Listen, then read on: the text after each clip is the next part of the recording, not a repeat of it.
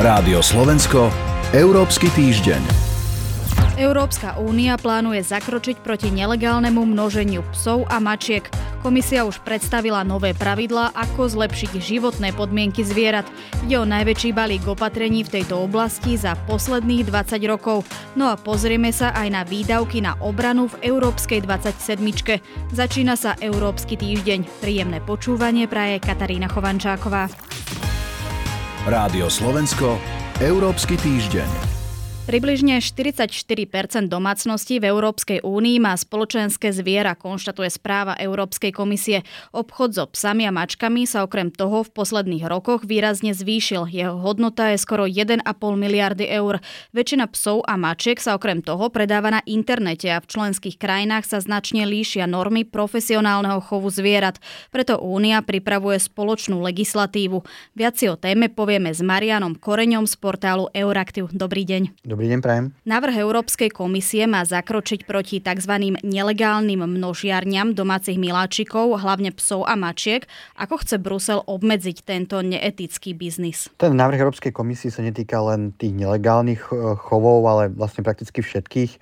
Ono ten návrh komisie reaguje na to, že dnešné štandardy takých dobrých životných podmienok domácich zvierat sa stiahujú na nejaké zvieratá chované pre vedecké účely alebo komerčné účely a Európska únia nemá nejaké pravidlá pre chovateľov, predajcov alebo také tie chovoprodukty, ako ich poznáme, ale napríklad aj útulky. No a to majú vlastne zmeniť tieto nové pravidlá, majú nejak zjednotiť a sprísniť vo všetkých členských krajinách. Tie návrhy vychádzajú z takej zásady, že každý pes a mačka majú prežiť nejaký dobrý život, treba rešpektovať ich potreby.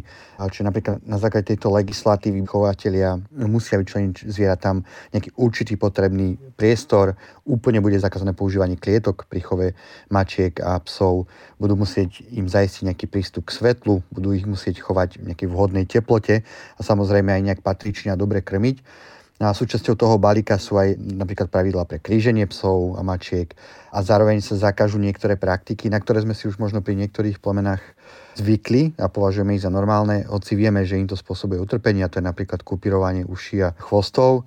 Okrem toho sú tam práve ešte aj tie opatrenia pre tie nelegálne chovy a predaj a prepravu zvierat.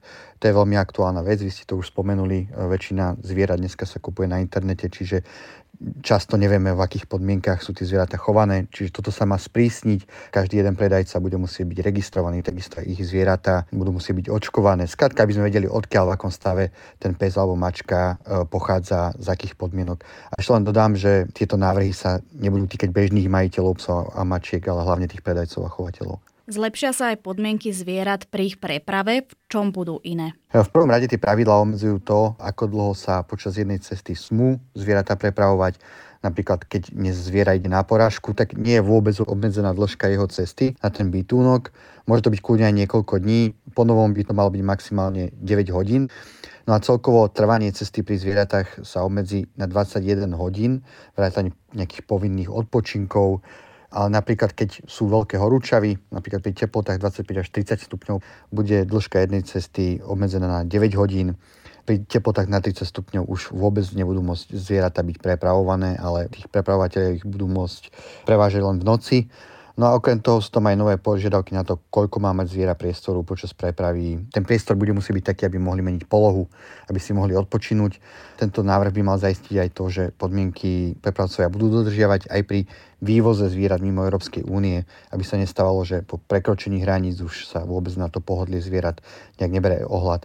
No a na druhej strane ale napríklad ochranári upozorňujú na to, že tieto návrhy sú také len nejaké technické nuancy, ktoré veľmi to pohodlie zvierat nezlepší a tiež kritizujú to, že navrhnuté nové pravidla neregulujú prepravu mláďat a do prepravy nezapočítavajú prepravu pomory, kedy zvieratá často trávia týždňov vo veľmi zlých a stiesnených podmienkach. Unijný návrh reformy v oblasti chovu zvierat je najväčší za posledných 20 rokov, avšak príliš sa nevenuje hospodárskym zvieratám, na čo sa pomerne dlho čakalo.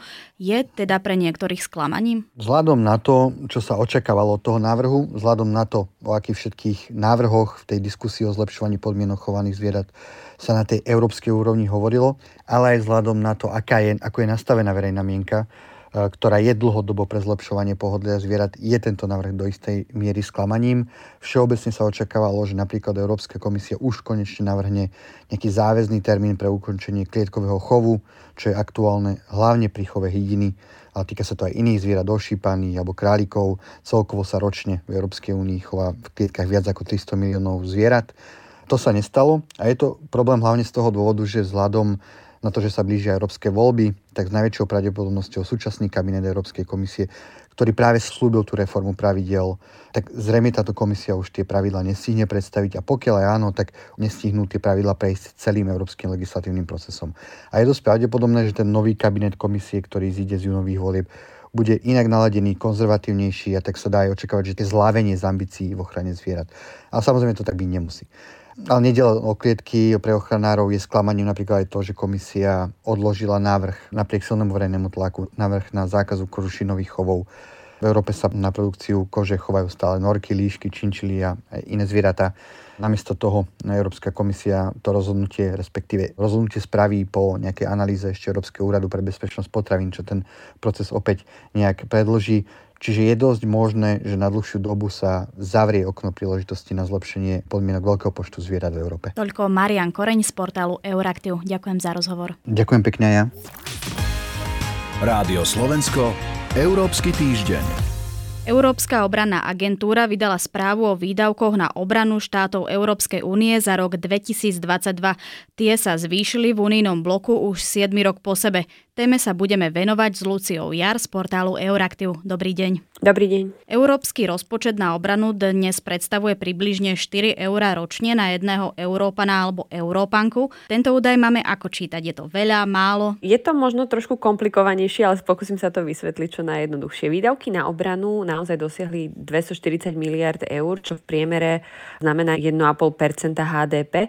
Ide však o sumu, ktorú ako keby dalo dokopy všetkých 27 členských štátov štátov. Ak si to teda prerátame na rok, na obyvateľa, dá sa povedať, že v roku 2022 zo svojich daní vyčlenil každý jeden Európan v priemere okolo 500 eur na svoju obranu.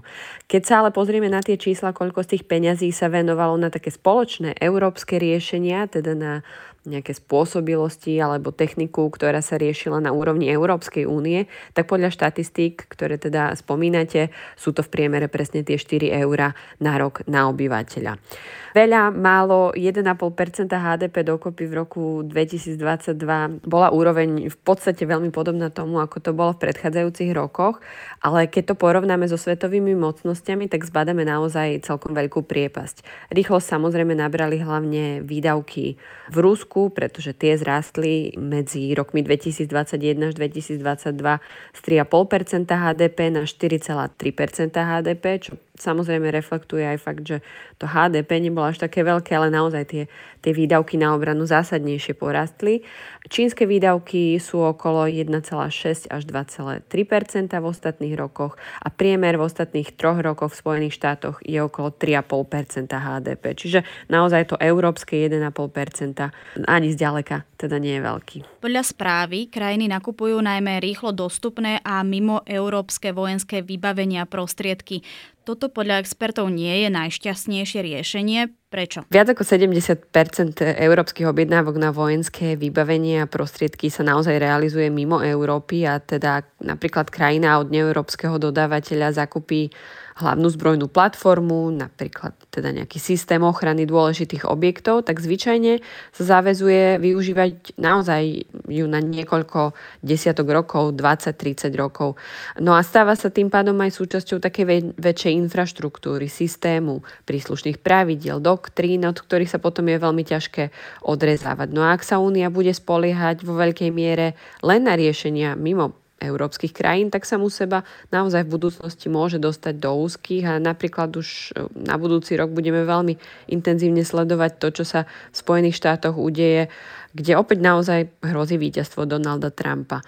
Faktom ale je, že to napäté medzinárodné bezpečnostné prostredie naozaj mnohé krajiny v EU prinútilo prehodnotiť to, čo majú na skladoch, alebo rozhodnúť sa, ako podporovať ničenú Ukrajinu, ale zároveň, tak ako sa trochu hovorí u nás, že prišiel na psa mráz a mnohí naozaj pochopili, že to, čo sa roky pripomínalo, že európske krajiny nedostatočne investujú do nových obranných riešení, sa práve po vypuknutí vojny na Ukrajine stalo zásadným problémom. No a obranný priemysel, ktorý roky stagnoval od svojich tradičných najväčších zákazníkov, teda štátov, nedostával zákazky, tak zrazu nemohol späť násobiť svoju výrobu a štáty potrebovali rýchle riešenia, obracali sa mimo Európy, čiže je to naozaj výsledok takej série množstva aj zlých a nedostatočných politických riešení. Správa Európskej obrannej agentúry vyhodnocovala údaje za rok 2022, reakciu európskych štátov na vojnu na Ukrajine, teda až tak jej autory nezachytili. Máme teda rátať s tým, že v budúcom roku budú tieto údaje ešte vyššie? Jednoznačne a teda avizuje to aj Európska obranná agentúra, ktorá teda správu vydala.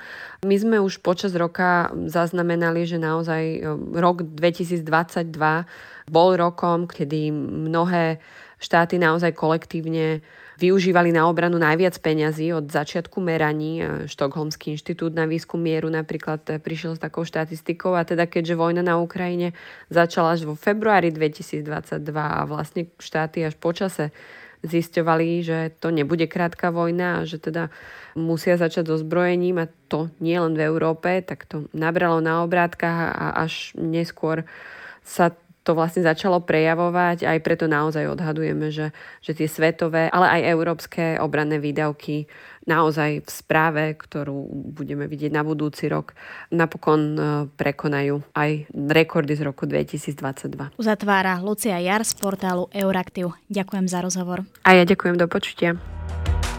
Počúvali ste Európsky týždeň. Ak vás zaujal, nájdete ho aj v podcastových aplikáciách. Za pozornosť ďakuje portál Euraktiv a Katarína Chovančáková. Rádio Slovensko, Európsky týždeň.